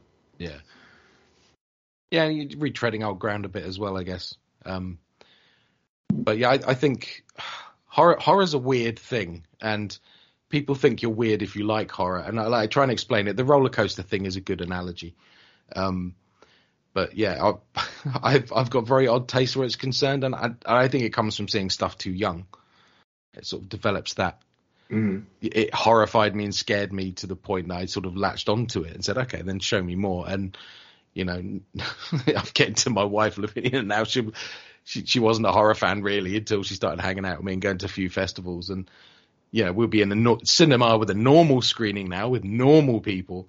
Um, you know, and someone's head gets taken off by something, and we're just like, ah, and no one else in the screen says anything. We're like, oh. and like the first time I went to Fright Fest, I saw VHS two there, and I think a guy just jogging and his guts fall out, or so I, I did something silly like that, and um, I, I laughed the way I normally would, and the whole room went with me, and I was like, or they cheered with me, and I was just like, these are my people, and I've been going to them ever since because I don't feel like the sicko in the room anymore. Right. You know, we we find the same stuff kind of enjoyable.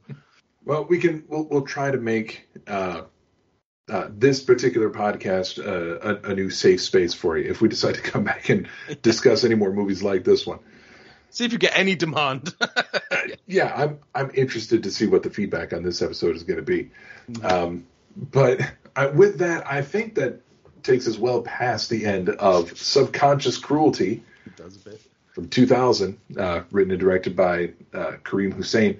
Uh, do do you have any final thoughts to to wrap up the, this the, this movie that we saw? Um, I will toss in the the few notes that I meant to put in here, and th- these are from the, the human larva segment. I forgot one of my favorite jokes, which was to uh, refer to uh, the unborn baby as um, Kuato fetus because it looked very much like Total Recall's Kuato. He did actually, yes. I mean, that to be honest, that helped make it not as disturbing as it could have been. Uh, yeah, I mean, if that if that baby was animated, um, that would have been much harder watch. uh huh. Much harder watch. Uh, the the other thing that I noticed was I I was not terribly impressed with whoever they got to read all the narration, which because I I have no idea if it was the actor who we saw on camera or if it was someone else doing the the narration, but whoever it was, uh, I'm gonna go ahead and guess that he hadn't really seen the word segue before because he pronounced it he pronounced it segue. I missed that. Oh, that would have made me howl. I I is this is because I had the subtitles on, so he he's Uh, He's delivering the line and he says segue and I'm reading along with it. It says segue. I said, what the fuck is that? What's a segue? That's hyperbole. That is. So I, th- those were the things I wanted to make sure, is especially Kuato fetus. I wanted to, I wanted to get that in there. But um, do, do you have any, anything uh, left to say about the film before we wrap it up? We, we've been pretty down on it, but I do want to say, if you like art pieces, it's an art piece, right? And if you if you like gory stuff and you like the edge of the the pale stuff, this has all of that.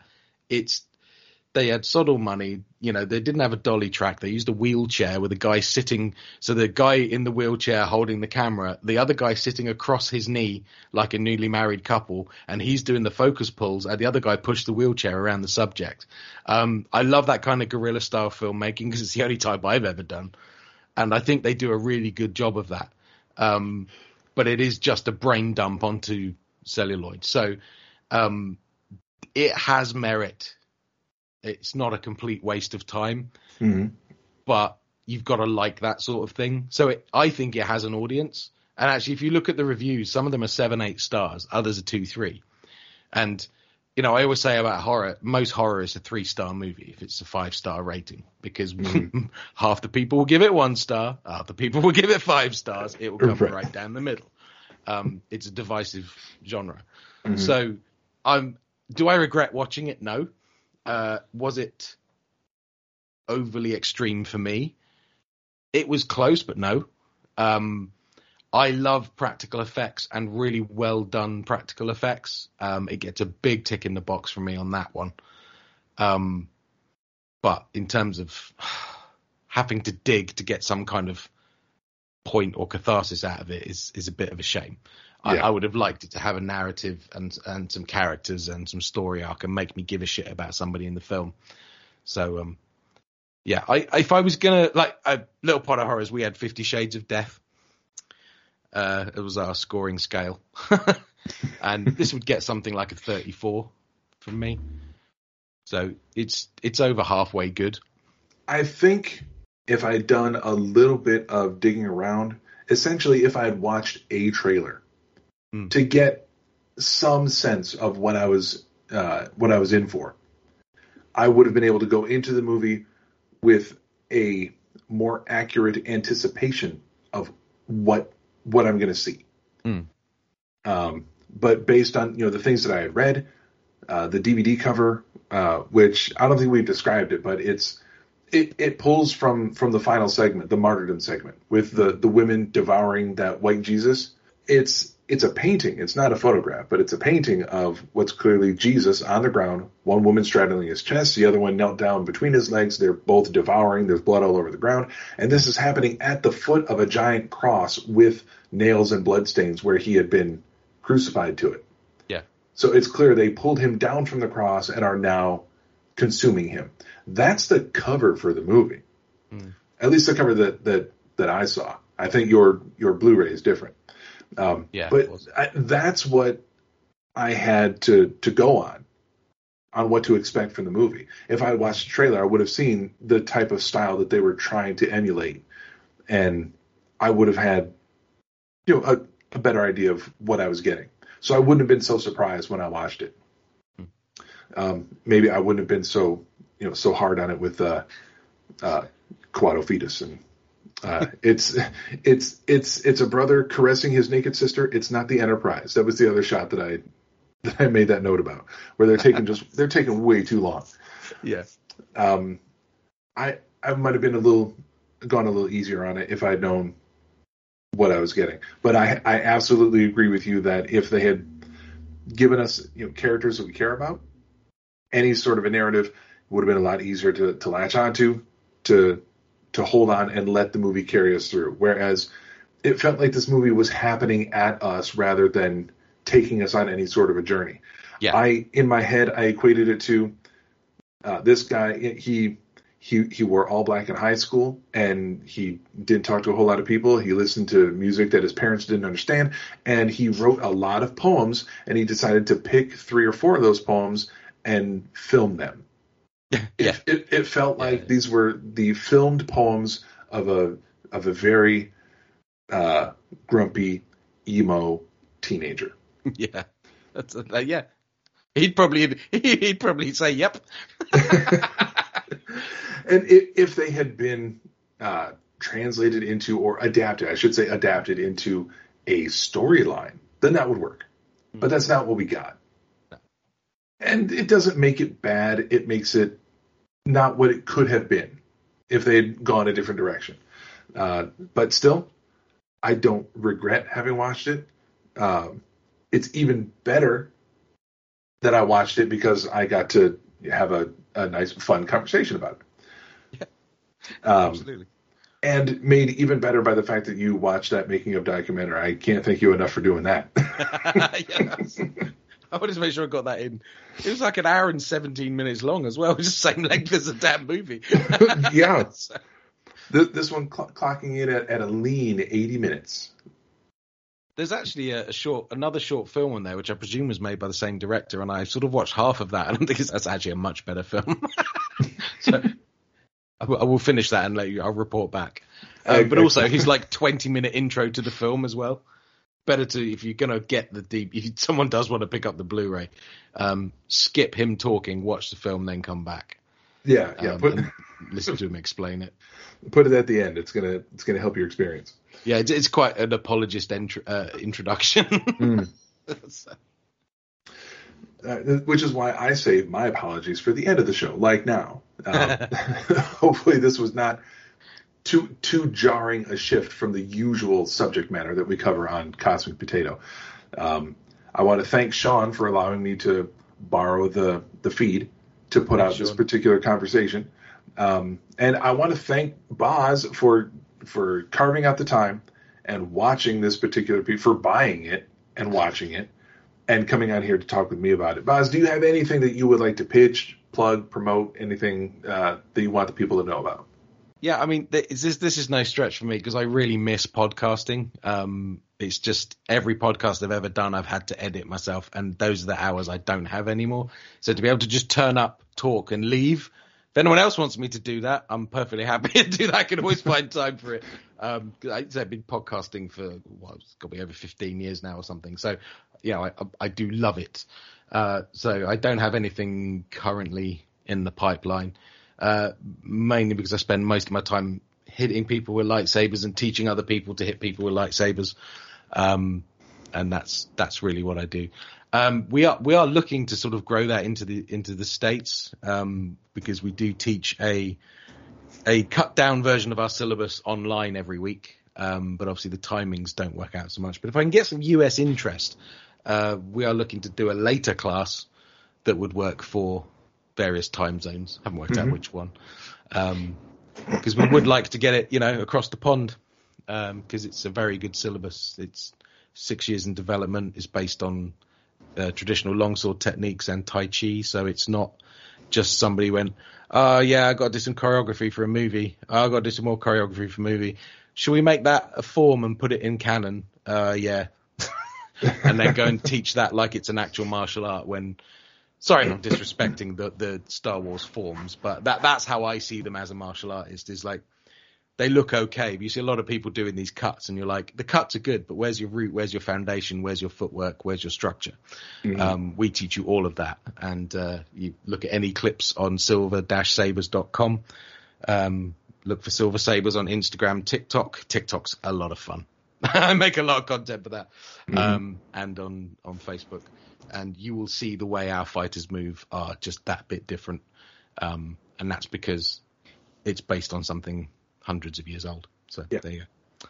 Based on something real. And as someone who has seen a decent amount of your content as I scroll through Facebook, I, it, it's all I post. he's not kidding, folks.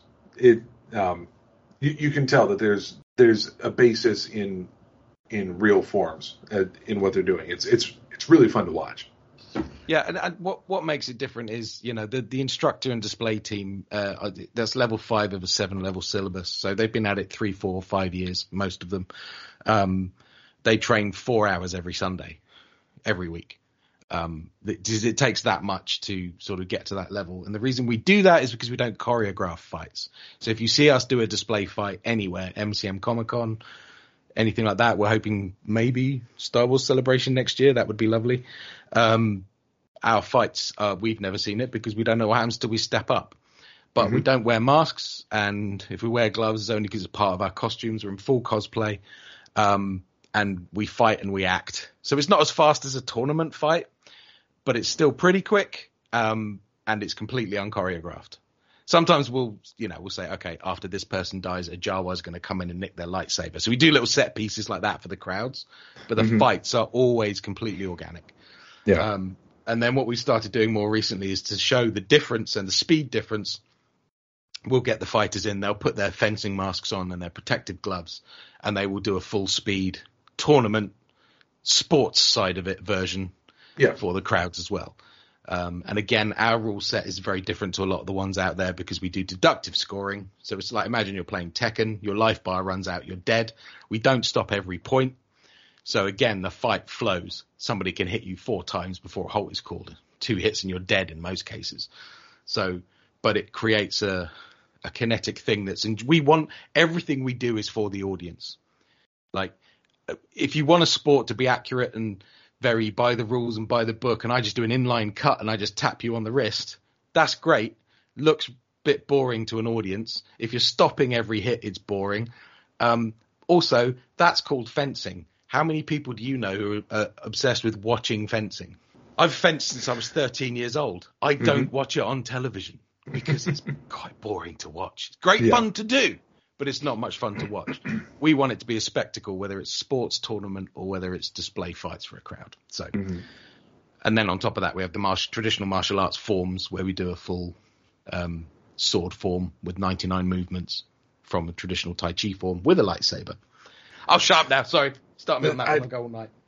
I, I recommend listeners go check that out. Um, uh, like I said, it, it's a lot of fun to watch. They they do put on a show, even the the short bits that you see on uh, Facebook, on TikTok, they're they're very entertaining. Give it a go. Um, as for me, in addition to uh, being the host of that Star Trek podcast right here on the Infinite Potato Alliance, I occasionally appear as a contestant on Captain Game Show. And outside of podcasting, you can see some of the graphic artwork that I do on the side by visiting my website at www.planetrisecreative.com or find me on Twitter at PlanetRise for as long as I decide to keep any Twitter accounts active, which might not be for a whole lot longer because I can only take a dumpster fire so long before I decide I need to pack it up. if if I move somewhere from Twitter elsewhere, I will let you guys know. But until then, keep your eyes open for that. Uh, if anyone has any graphic art needs, um, uh, Planet Rise Creative does uh, posters, book covers, uh, web banners, avatars, logos, uh, bookmarks, so on and so forth. If you have any graphic art or uh, photo manipulation needs, then reach out and we can set up a contract of sorts. let me know if you're interested. He's really com- very good. thank you. Appreciate that. Comment on this podcast, uh, send us an email, let us know what you think, and uh, keep your eyes on Cosmic Potato because you never know when more stuff is going to uh, pop up. The the Cosmic Potato Super Fan Talk podcast is on hold moving forward.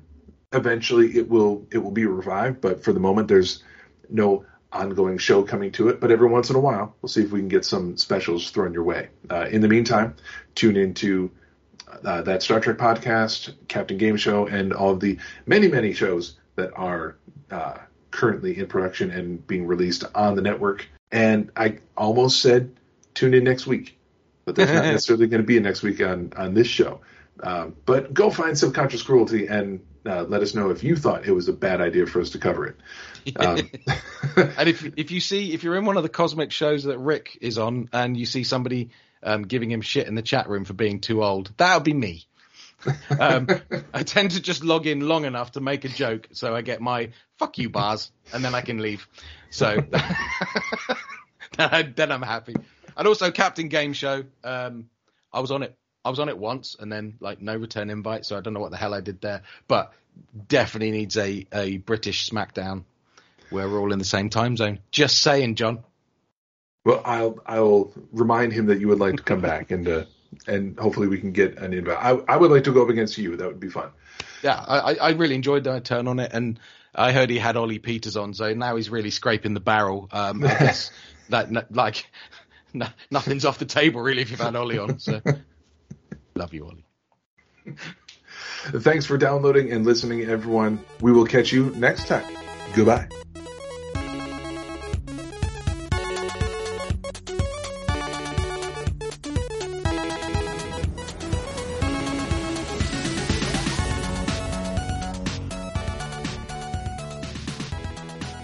Know that we couldn't finish up this episode without a hidden track. So, included right now, the deleted tangent taking place right after me asking Boz if his ambulance driver father taught him how to drive.